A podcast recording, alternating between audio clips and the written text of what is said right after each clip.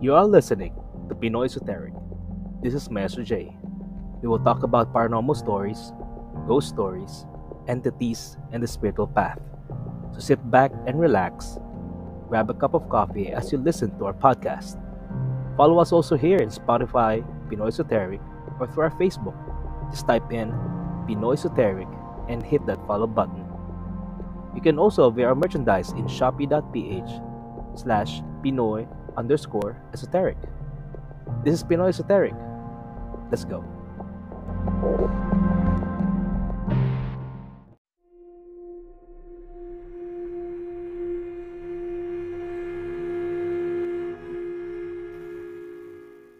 What's up, guys? This is your maestro Jay, and it's been a long time since we have our, our episode here at Pinoy Esoteric.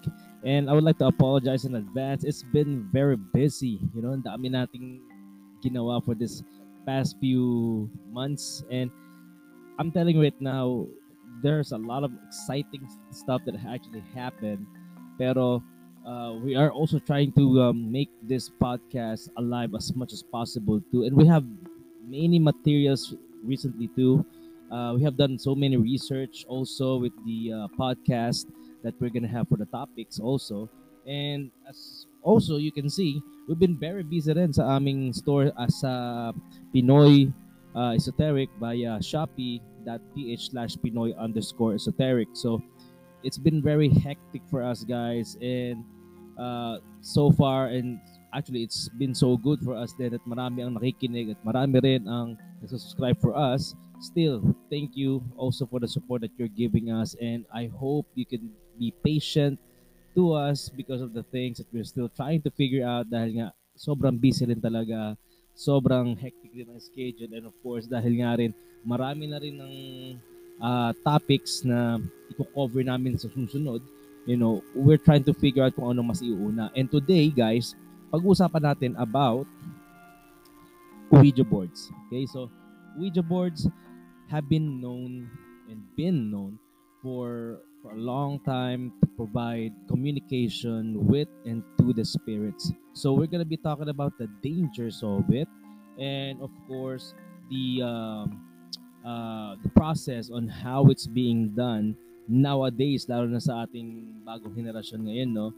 So, please subscribe on our uh, podcast here and follow us on our other platforms. And you can show your support also to us by means of our merchandise at shopee.ph slash Pinoy underscore esoteric. So, without further ado, guys, what is an Ouija board or Ouija board for some?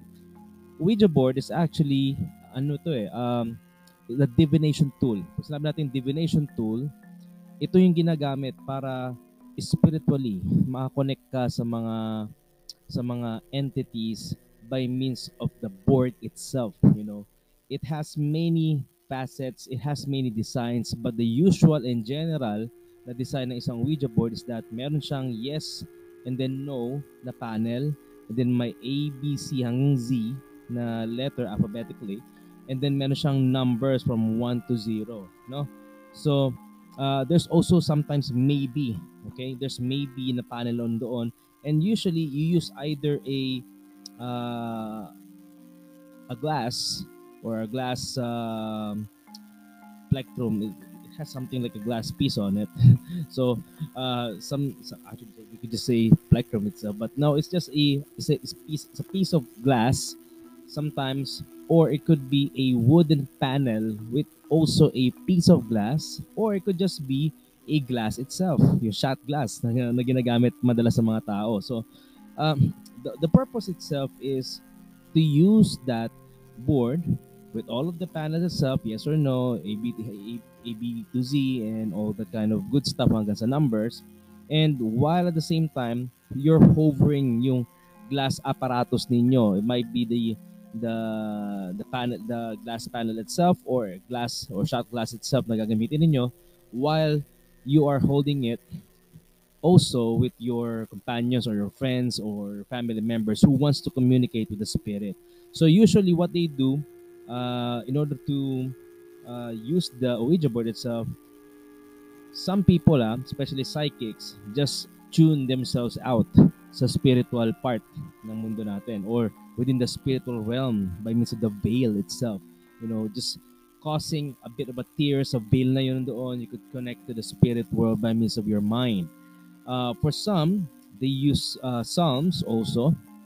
Most of the time, they use uh, the prayer of Psalm 23 or they use the prayer also of uh, Psalm 51, either of the two. And then they try to communicate as soon as they have done their prayers with, by saying, uh, if there's a presence here among us, or sometimes they say, we are trying to communicate with so and so name by means of this Ouija board. Can you communicate with us? Can you give us a sign? And then, because nakahawa kayo doon sa sa glass na yon or doon sa glass panel na yun doon, yung glass na yon will actually move within that board, you know. And sometimes uh, it's very easily scammed.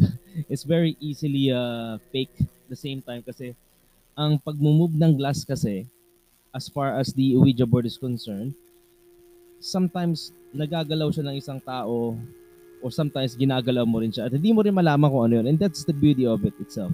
The thing is, as let's say you got three people sa isang Ouija board and you're touching yung glass na yun doon with on top of that Ouija board, as soon as you ask an entity or if you feel there's something out there like a ghost, an apparition or whatnot, and you start communicating with it, yung glass na yon will actually move, you know, without anyone's conscious effort. Might be subconsciously. Just think about it, parang parang dowsing rod or dowsing pendulum. But instead, you have three people who may or may not be able to move yung glass na yun doon. And that's the reason why it has to be maintained on that particular uh, action na dapat wag niyong tanggalin yung mga kamay ninyo kung hindi pa kayo tapos doon sa communication process sa spirit. Because it's been it's been actually recorded na way way before, you know, if you know about the Exorcist movie, uh, Father William Bowdern, which is one of the uh, one of the priests who uh, exorcised a boy in 1949 has a case na gumagamit yung yung boy ng Ouija board. And that is actually the first um, incidents in the movies, of course, na kung saan nakuha yung aspect na Ouija boards turning people bad because of possession. Kasi when you're trying to use the Ouija board, you're not supposed to cut off the spirits.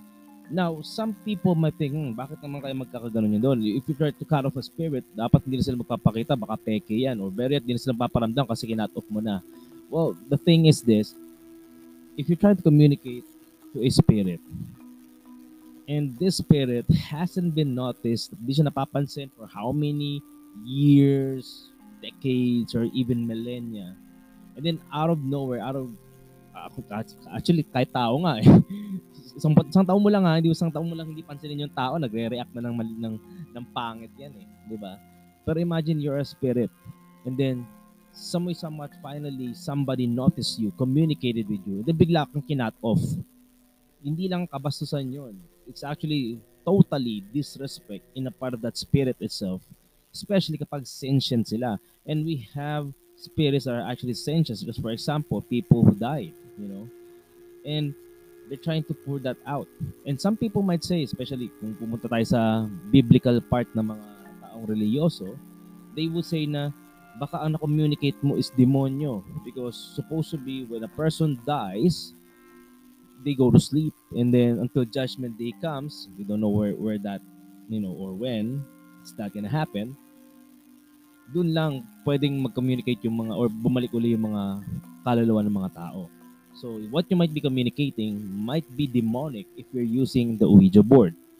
But here's my piece of advice and dime sa ganitong bagay lang na to, no? If it's true kasi na yung soul or spirit of a person, when they die, is that they go to sleep, you know. There's also an indication na they are going eh. So, ibig sabihin, there is a part na pwede silang hindi rin. Or better yet, bago sila mag-go to sleep, whatever kind of biblical part that you're trying to refer to, eh, yung soul na yon would also have the capacity na mag-isip na baka ayaw niya pang mag-move on. Especially if they have trauma, regrets, so much problem siguro bago sila namatay. And this is very common. Ha? We have seen this before. We have also felt this for some of the uh, research that we have done, especially for those in case of, uh, you know, who committed, you know, self-infliction of death. Hindi na ilalagay sa ganon. So, uh, it might be sensitive, but still, yung mga spirit nila, they can't rest that easily. So, it's kind of wrong to tell people na whatever you could communicate with a Ouija board is always demonic. It might be demonic. It might become possessed, or better yet, you might become possessed without proper preparation, but also without trying to figure out na what you're trying to communicate might be or may not be what you're looking for. Kaya nga, when you're trying to use the Ouija board itself, the safest method, number one, is actually one, not to use it. But if you have to use it, because some way, somewhat, we have also paranormal people who delves in with the supernatural, but also communicates with the people. Uh, we also have necromancers too, who actually have a, uh, a skill when it comes to communicating with the dead. Then they use the Ouija board. Let's just say in a good way. In order for you to use it safely, you just gotta make sure that when you're trying to connect with that Ouija board, is that make sure that it's not a malevolent entity. First of all, you cleanse the board itself. Okay, we got sage. You do that too. You got dragon's blood na, na, na incense. You use that. You know, or if you get if you don't have one, you probably got sandalwood, and then try to uh, communicate with the higher being to guide you, especially if you got angels itself, or better yet, for some, they use uh, warding spells or protective spells by means of orasyon or mga whatever, before using the Ouija board itself. And then you communicate. However, when you try to communicate, which is three, when you try to communicate, it's very hard to ascertain na hindi demonic na yung entity kausap mo or very at hindi masamang espiritu to. That's why when you ask this spirit a question, take it with a grain of salt when you're communicating with them. Okay? Do not go over dramatic. Do not go uh, insultive then. Kasi, syempre, respeto pa rin as much as possible. But if you ask it a question, let's say, for example, and you might even go biblical for this, you know, do you know Jesus Christ? You could even ask that, you know, because we, we know if, if a spirit responds, yes, something like that, then they might be or they will be under God's right or authority. So anyways, uh, more on that on, the, on a different episode tayo sa. Uh, pero let's say you ask the spirit, okay, uh, just certain questions. Are you here? Are you present? Something like that. And you expect some sort of yes reaction, etc., etc. Just ask it some polite questions like, um, do you feel angry or do you feel uh, do you feel good? And if it's angry, respect it you allow them to leave, something like that. You know, you gotta respect the, the, the, the feeling of that particular spirit first. And then, of course, if they provide a connection sa'yo and they said, uh, okay, you could go ahead na mag-communicate sa isa't isa by means of saying, uh, can I communicate with you? Or pwede ba makipag-usap sa'yo? And they said yes, then definitely go ahead and try to make that a conversation without too much personal attache. Ibig sabihin, huwag kayo magbigay ng mga personal na mga bagay. Don't even ask about personal things. Just ask them, what were you doing? How come you are here? Bakit ka nandito? Uh, is, meron ka bang mensaheng gusto mong ibigay? As much as possible, no, yun nga lang yung last na question because probably not gonna be good.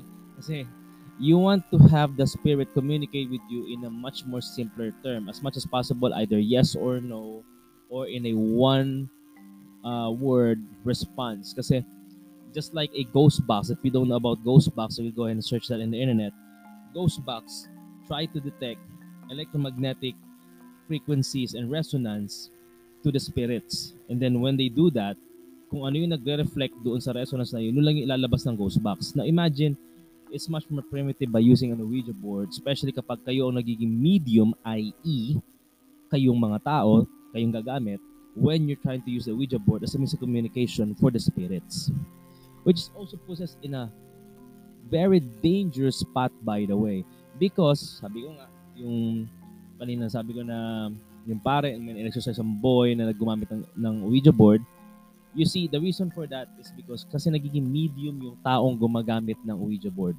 And because they become the medium itself, when it comes to using the board for communication with the spirits, it's very nigh impossible not to get possessed. Yun ang sasabi nila. If you use a Ouija board, and let's just say you got three things that you might let you get possessed. Well, number one, you are faithless. You don't believe in any particular higher being to actually. Number one, um, let's just put it this way: psychologically, you have no psychological defense because you have no faith. You don't believe in anything about supernatural. But When they happen, you'll be very vulnerable. Two, even if you have faith, because the entity na nandun sa lugar na yon, or better yet, might be demonic because you are so careless on using your Ouija board, it might possess you regardless kung meron kang faith in God or you are a religious person. And three, if it does so possess you in a spirit whatsoever by means of the Ouija board, it's kind of wrong to burn the Ouija board kasi hindi ang Ouija board lang ang rason kung bakit ka nakapag-communicate sa spirit is also you. Catalyst eh. Nagiging catalyst dito ang Ouija board. But what makes it actually more than moved by, by means of spirit is actually yung mga humahawak nito which is yung tao. So kung yung ikaw na gumagamit ng Ouija board is the medium for it, then it's it's not impossible na hindi ka ma-possess by means of even any spirit itself.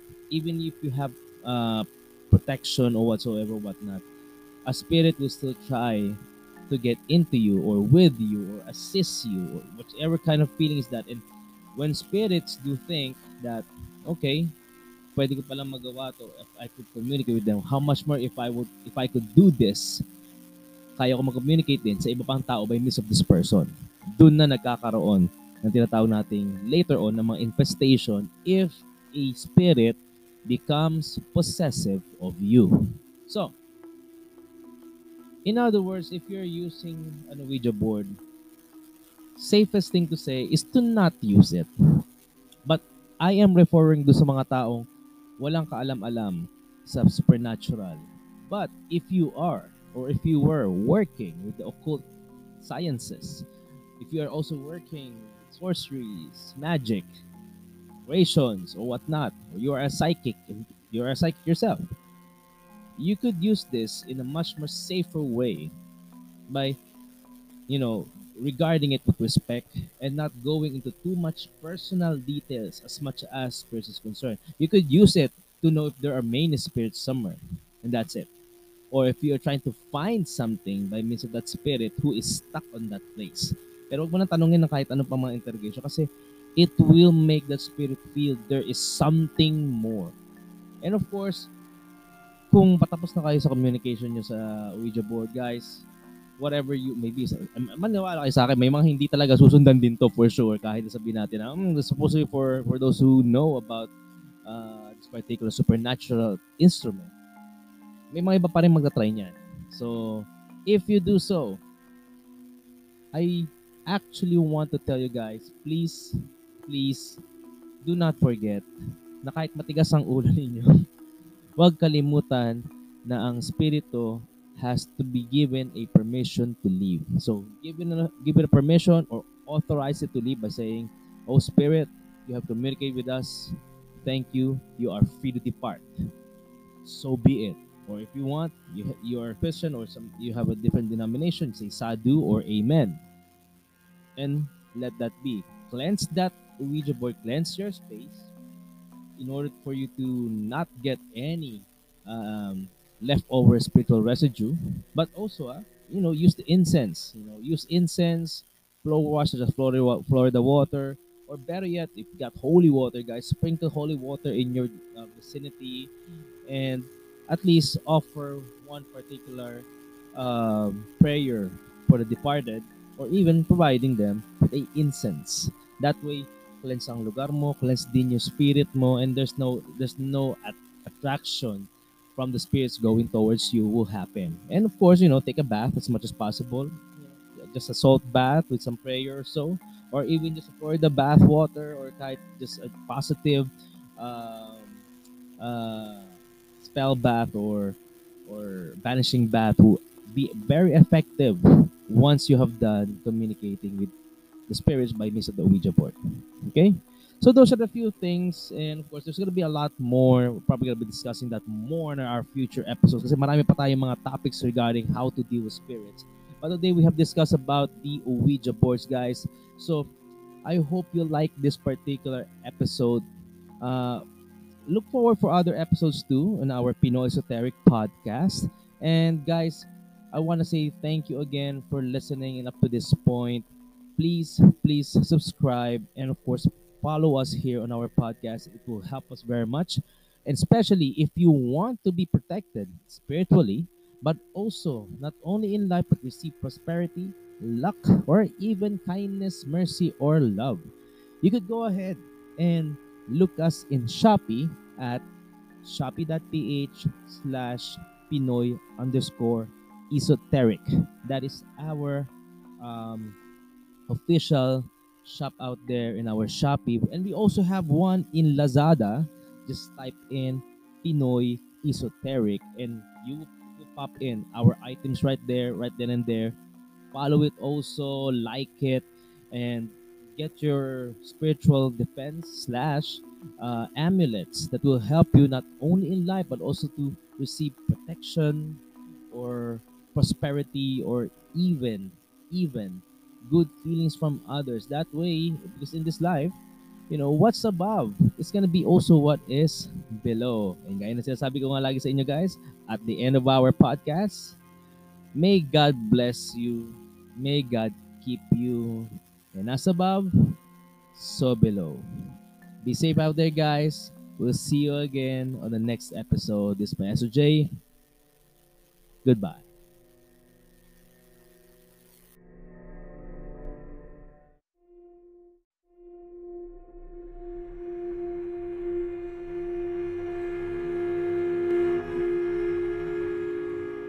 You just listened to our podcast in Pinoy Esoteric. We hope that you liked it. Please support us by following our podcast or our Facebook, Pinoy Esoteric. For merchandise, just search Pinoy Esoteric in Shopee. And we pray that you may be blessed. As above, so below. We'll see you again for the next episode. God bless.